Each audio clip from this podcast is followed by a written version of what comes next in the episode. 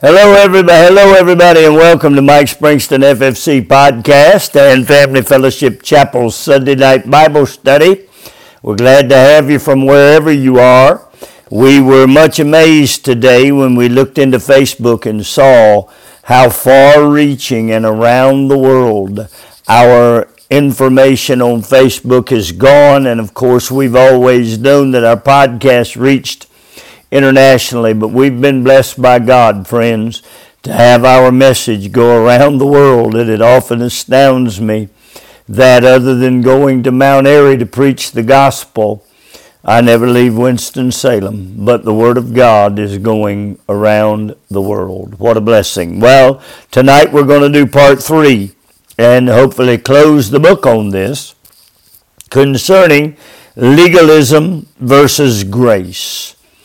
We want to welcome you again to contact us at springston56 at gmail.com, mikespringstonministries.com, ffcma.org, or through Family Fellowship Chapel's direct messaging. If you have a question, these last three podcasts and Bible studies put on Facebook were all stimulated by listeners uh, questioning.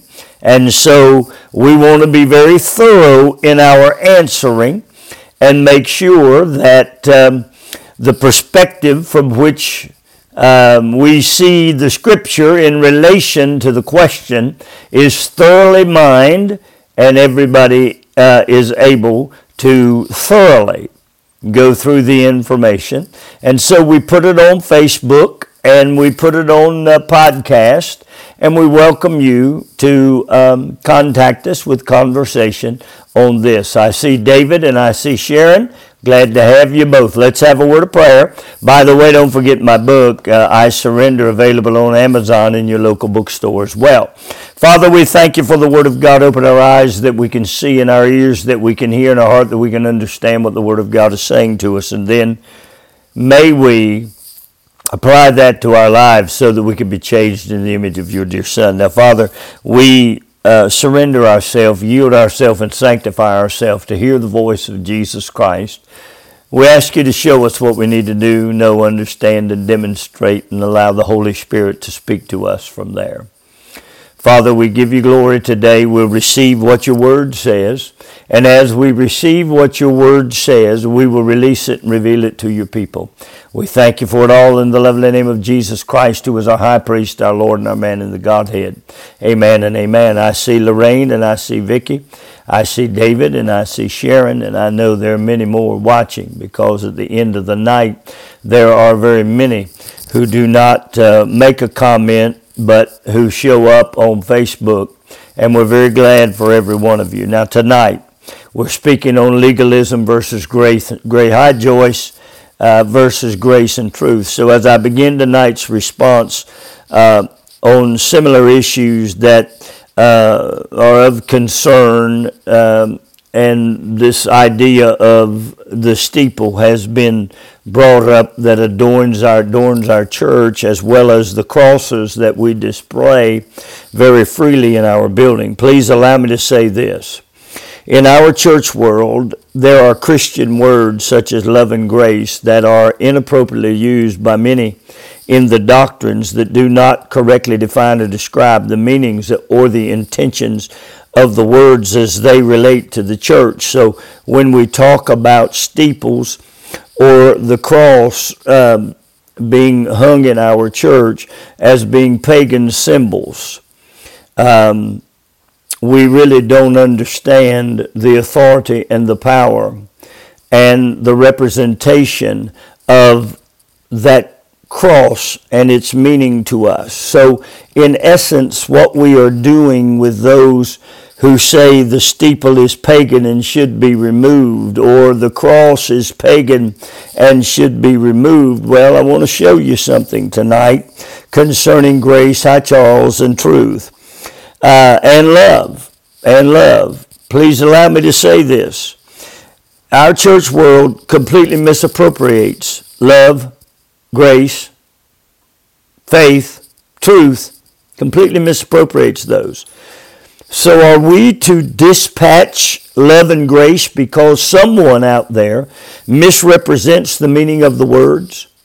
or we to attempt to live for Christ without the, the, the use and the utilization of words such as love and grace because someone mishandled their relationship to the life of a believer, because someone wanted to draw circles instead of lines on the behavior of mankind and tell them that they were included by love and by grace, regardless of them living a disobedient life, that makes absolutely no sense.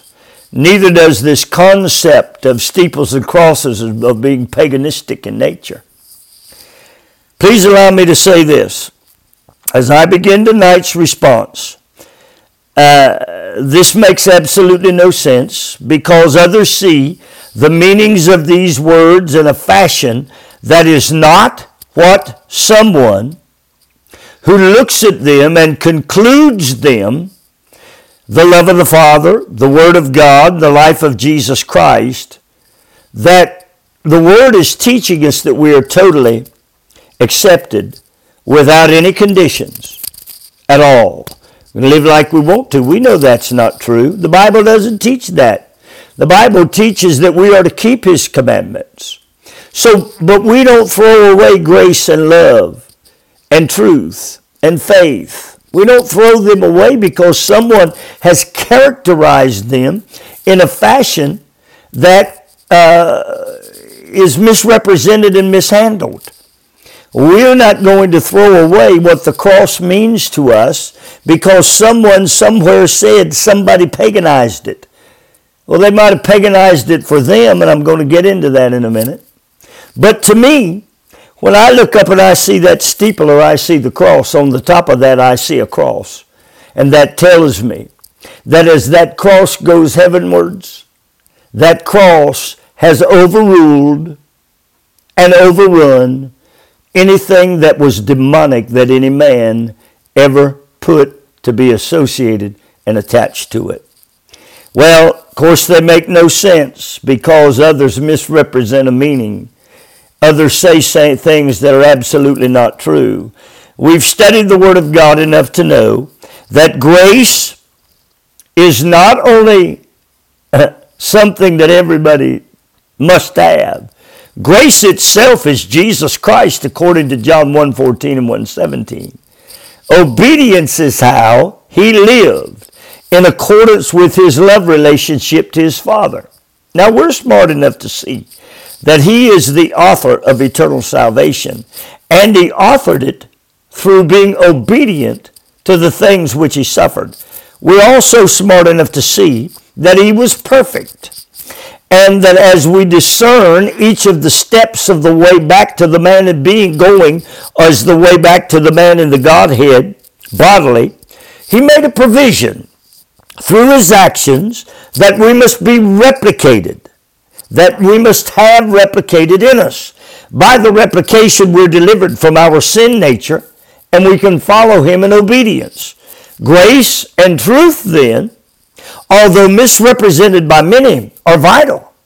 We cannot throw out the baby of someone's misrepresented belief on grace, truth, and love, and as if we were throwing out the baby in the bathwater.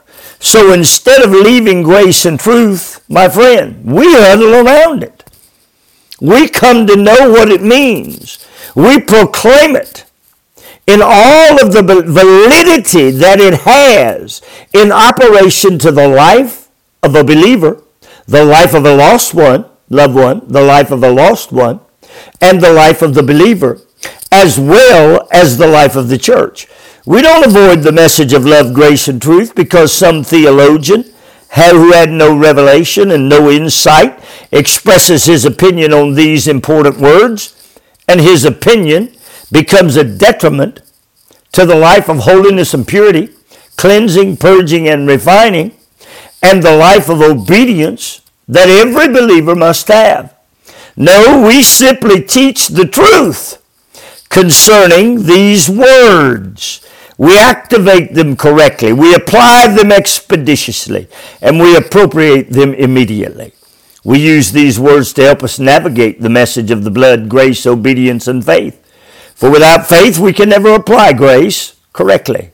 Without obedience, we can never appropriately appropriate faith correctly.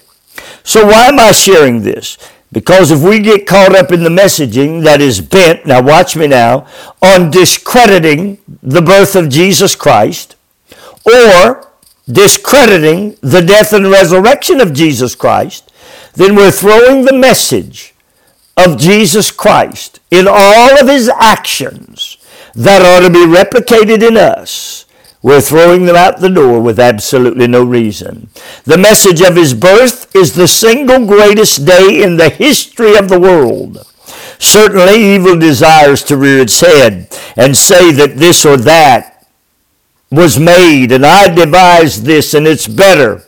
And I'm coming up with a way that is going to be better than the way of Jesus. I'm coming up with something to represent myself because I really am God. That's what the pagans are doing. That's what mankind in general is doing today. They're making gods of themselves, according to Romans chapter 1. But evil will attempt always to eliminate the birth. Particularly, it'll be done by those who never believed in his birth in the first place. If they did, then they would come out of any attachment to this old thing we call legalism. But if they don't, then they must attack and attempt to demean the birth of Jesus Christ. Why? Because they're stuck in legalism and the only thing they can do is to make the birth of Jesus Christ either of none effect or as if it never happened. I heard a theologian who had studied the Jewish Bible say absolutely Jesus was not born on December 25th. Okay, that makes sense. They don't believe in his birth, period. if they did, they wouldn't have crucified their Messiah. They believe he was a prophet and a teacher.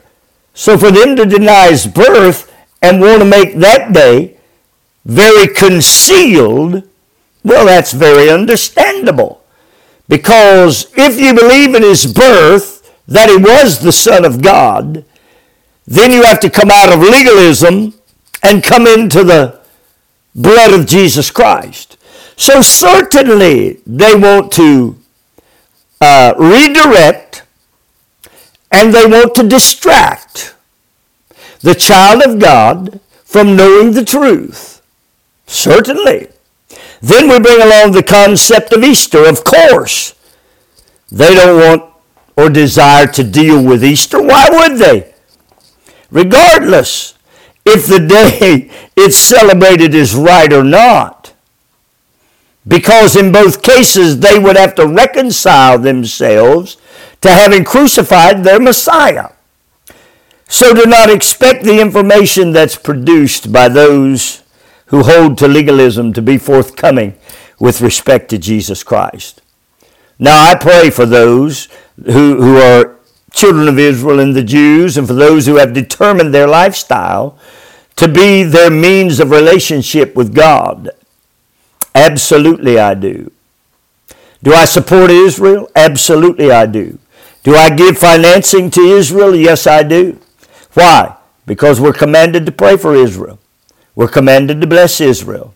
Look at Romans chapter 10, verse 1 through 4. Brethren, my heart's desire and prayer to God for Israel is that they might be saved. For I bear them record that they have a zeal of God, but not according to knowledge. For they, being ignorant of God's righteousness, and going about to establish their own righteousness, have not submitted themselves unto the righteousness of God. For Christ is the end. What I say? Gino Jennings say, read that again. For Christ is the end of the law for righteousness to everyone that believeth. For Christ is the end of the law. He is the end of ritual. He is the end of legalism.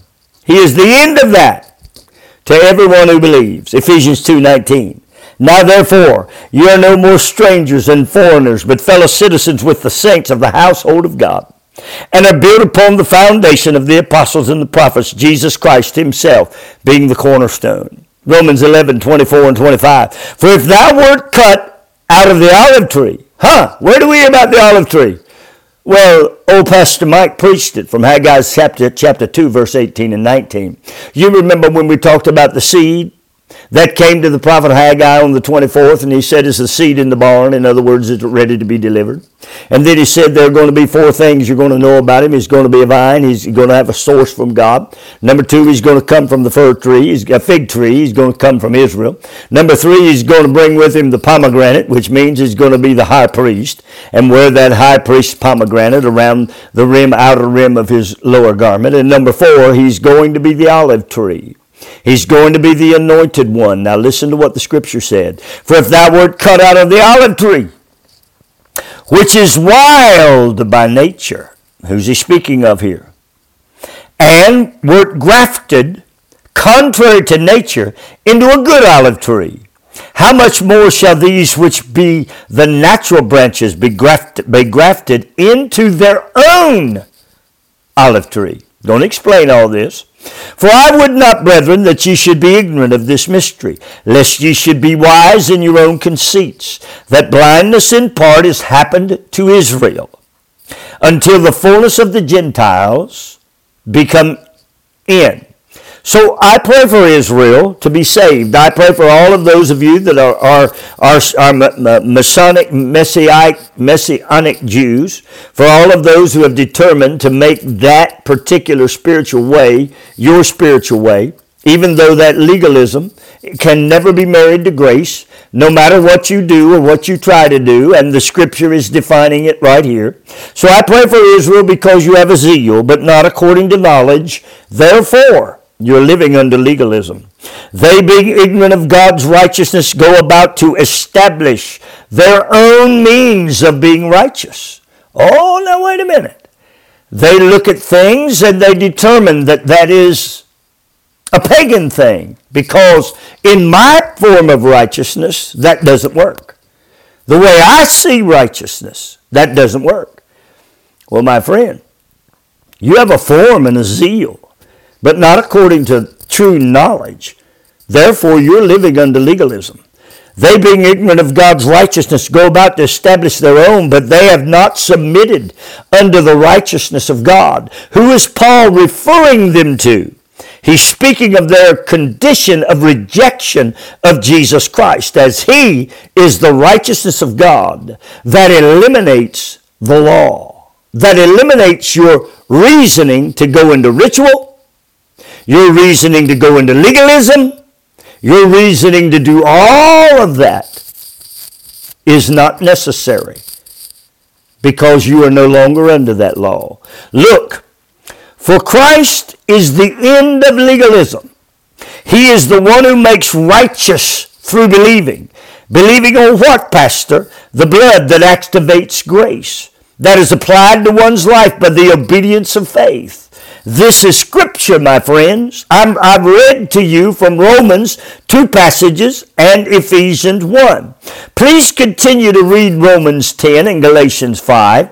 It has some interesting messages, messaging for those who remain in legalism, as uh, they have chosen a path concerning their spiritual things that is circling them around a mountain of which the Holy Ghost in Jesus Christ, according to the book of Zechariah, has made a plain.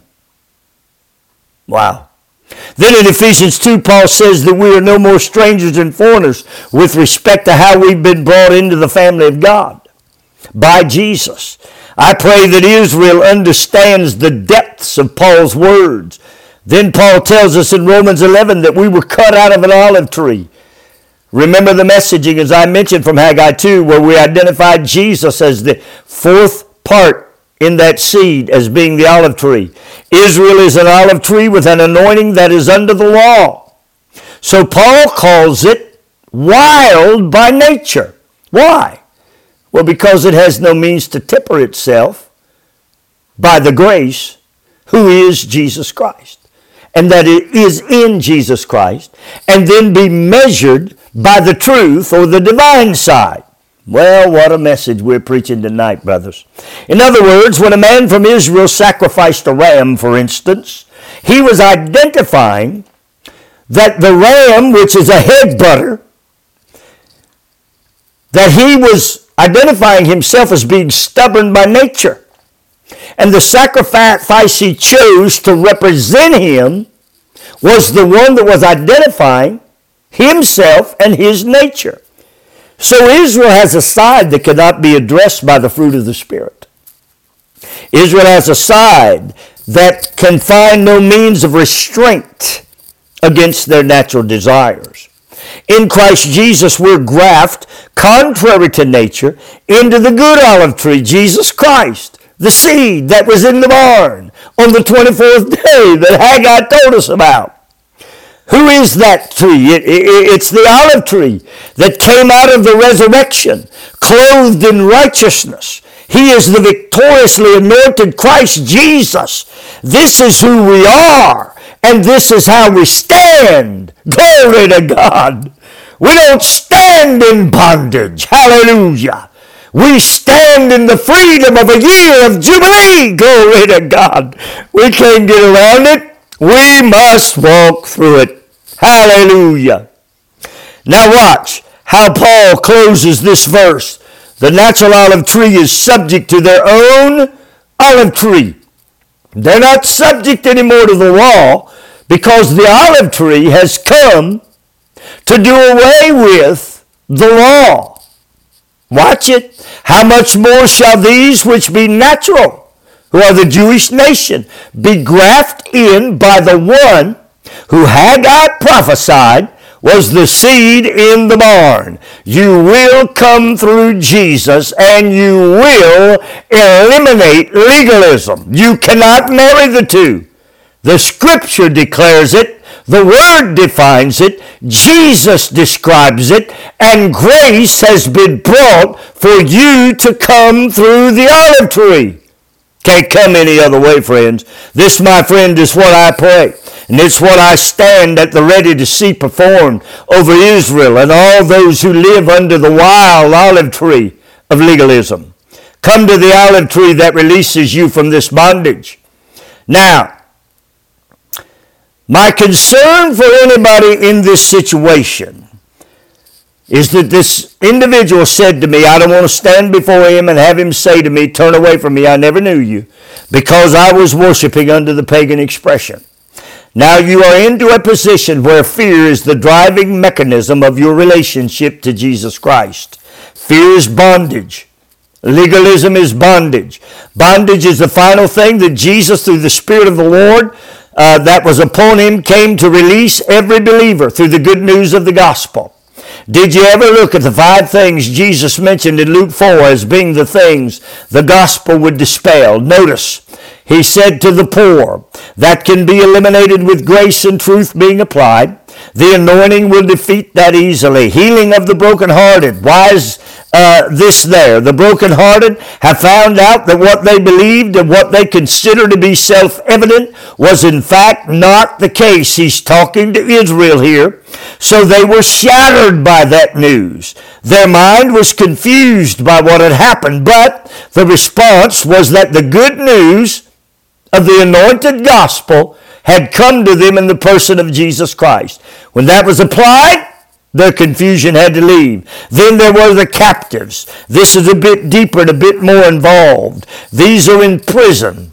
What are they in prison to? A system that has so many rules, rituals, and restraints that they feel as though they can't breathe. Why? Because if you're going to be legal and you do one, you got to do them all.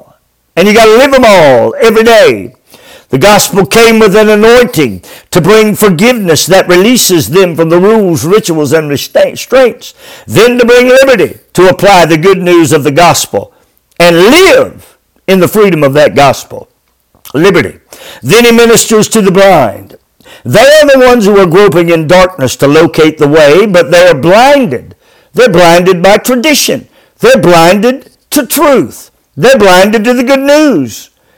But this sight can be revived. How do we do it?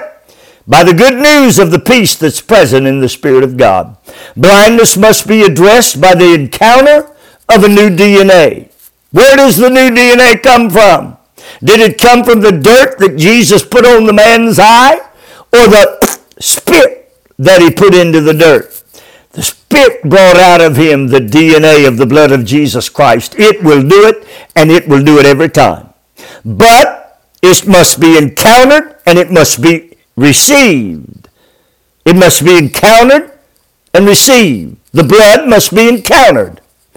It must activate grace. Grace must be applied.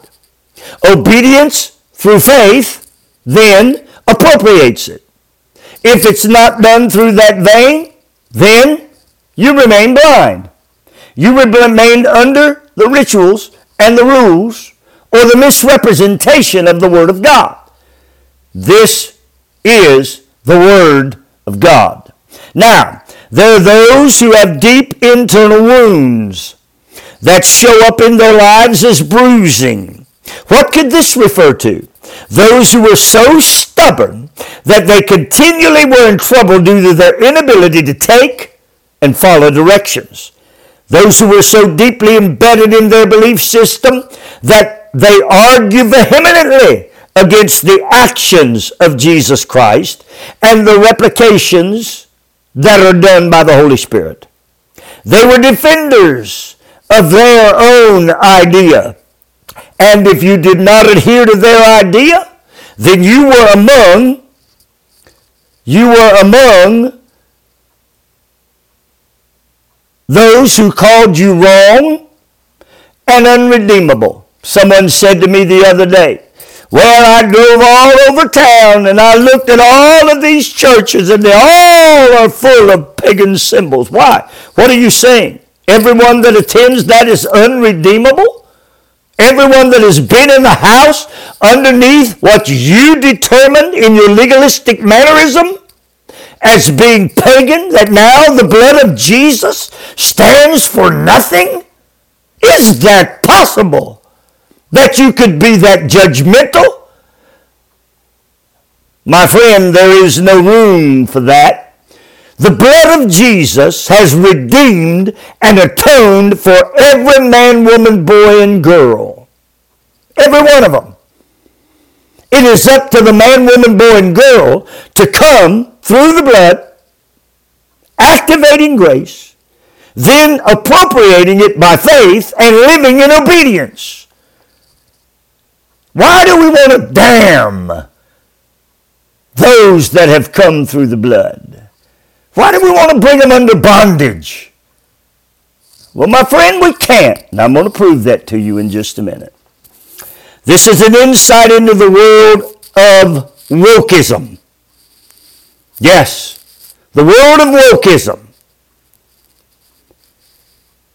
This deeper than captivity becomes an extremely hard nut to crack because it has a narrative and it has followers who will augment the argument and who will define their right to stand on what they say is their truth. This is even though truth of the Word of God opposes their perspective. But their truth trumps, is more real than the truth. Now, the last place that Jesus found those to whom he came to minister was in a state of bondage. This is a position where the shop is completely closed. There is to be no engagement unless it reflects only me, what I say, what I believe, what I want, how I want it to look, how I say it should look, and if it doesn't match any of those, then you, my friend, are wrong. Huh? Matches your reality, matches your truth. It's when one leaves the concept of truth as being hard, fast facts that have gained hard, fast realities into a truth that reflects what your perspective is concerning how you choose to see reality. They were bound by all of the things that preceded the identification of this last condition. So this is the closed position where truth, listen to this, understanding, knowledge, and simple common sense are refused. This is a condition of rebellion. Unfortunately, many are caught in this condition, whether they be those attempting to marry tradition from the Jewish perspective or those who are preaching a gospel of grace that's misrepresented the way in which it is to be used. Or those who, in spite of any encounter with truth concerning the freedom that is available in Christ Jesus, continue to live in sin knowing the remedy they choose to remain in the areas that seem comfortable to them. This is a dangerous position from which to operate, as the justice of Jesus Christ and His truth will ultimately be expressed. So I implore anyone who's stuck in the bondage of mind, soul, or spirit to be free from that bondage by the good news of the gospel of Jesus Christ. Now I want to do this as my final answer on each and every one of the questions of which I've been posed. I come under no bondage or captivity to the old law Paul spoke to this in Galatians 5. I live under both grace and truth. Applied grace meets every need as it is directed. Application of the works and replications of His work in me is done by the Holy Spirit. Truth is the earmark of the Godhead's justice concerning how I have applied grace. The cross is the object of our faith. It is the catalyst of his actions and the replications that are meant for us to be in us. I live in the power of the blood, which is the strongest and most powerful substance the world has ever known. I live under the name of Jesus Christ, who is my high priest, my Lord, and my man in the Godhead bodily. Now watch this. Under that name, I cast down anything that is demonic in nature anything that is demonic in one's personality, one's character, or one's action. Therefore, I, as the man of God and any believer who knows this, can and will plunder every bit of the goods of the devil. Now, wherever and whenever a demonic person or an element is encountered, the name of Jesus being expressed causes them to flee the space. With this done and the space being free of any and all demonic, demons, expressions, and influences of which I have pronounced the name of Jesus over. That includes anything that is supposed to have demonic influence. How about that? That influence has been cast down. So there may be some who suffer under the heel of the demonic.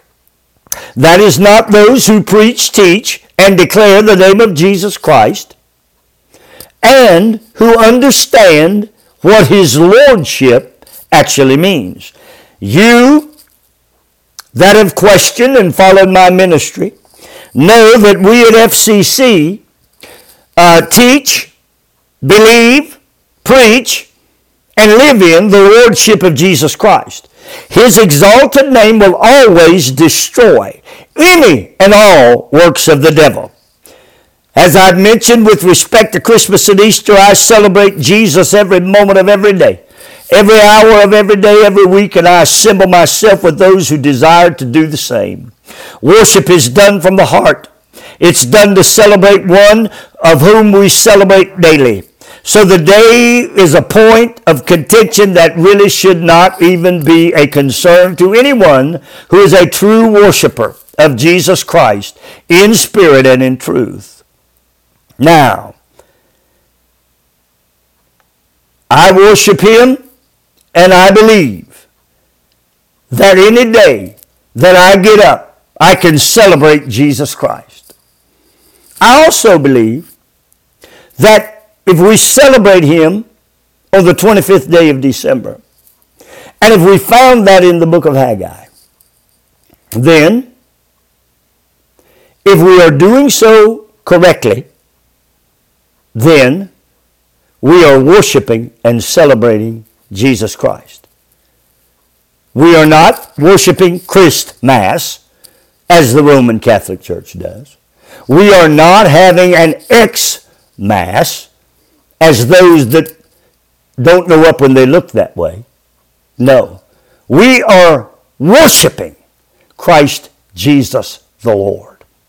And we are worshiping the one who the angel said is Emmanuel, God with us. And who the angels in Luke chapter 2 told us that he would be our Savior, the Lord Jesus Christ. Well, my friend, the last thing I want to tell you is they say to us in these videos, it doesn't matter what you think, it doesn't matter what you believe, it doesn't matter what's going on in your heart. Well, the heart of a believer in the new covenant is in fact important because it is to that heart that Jesus Christ speaks through the Holy Spirit. So to disconnect us from our heart is to disconnect us from the voice of Jesus Christ as he speaks through the Holy Spirit. And wouldn't that be wonderful to those who are trying to discredit worship, the birth, and the resurrection of Jesus? Wouldn't that be wonderful to the woke messaging that says, well, that's not really real? Wouldn't it be wonderful if from our heart they could disconnect us? Why would I say such a thing?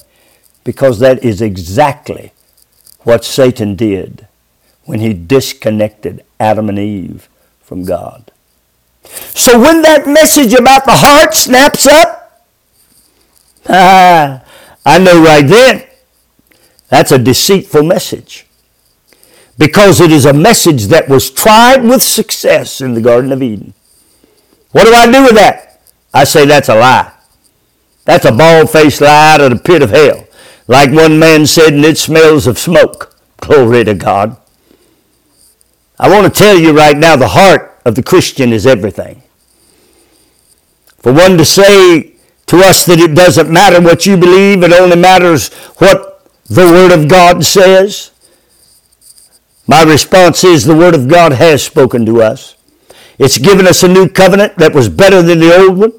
He's given us an authority and a power that supersedes anything in the old covenant. His power dwells in me daily. His presence, His voice, and His word is in my ever-present fellowship. So the new covenant is my presiding document, my presiding agreement. So I know when someone tries to disconnect me from my heart that they're doing nothing more or less than what has been tried and done by Satan in the garden, but overcome by Jesus Christ. And an avenue through him, the blood that was his, the grace that was his, the faith that was his, and the obedience that was taught by him allows me to have the authority over every demon and every devil of hell and over anybody who is expressing and exposing demonic activity. Yeah, in the name of Jesus, Mark said, we'll cast down devils. Take our authority in Jesus' name. I've run way over, but I had to get through this. I want you to know I love you. I appreciate those that have questioned. But truth, the divine side of Jesus Christ, will always prevail. And I believe in these last hour and a half teachings on this that what we have done is shown you the divine mind of Jesus Christ as he stands as the man in the Godhead bodily and reveals things that we need to be shown. May God bless us, Father. Open our eyes so we don't miss it. Open our eyes so we don't fall into legalism. Open our eyes so that we can be engrafted into the olive tree.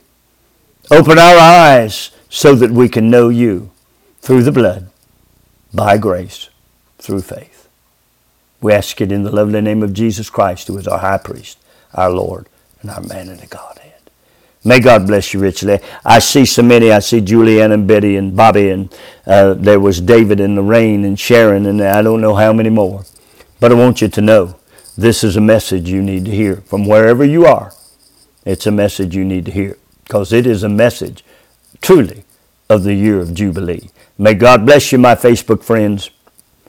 May God bless you, my great friends on uh, the podcast. Find Him as Lord, and you'll find Him as the man who is always in charge, exalted over every demon of hell.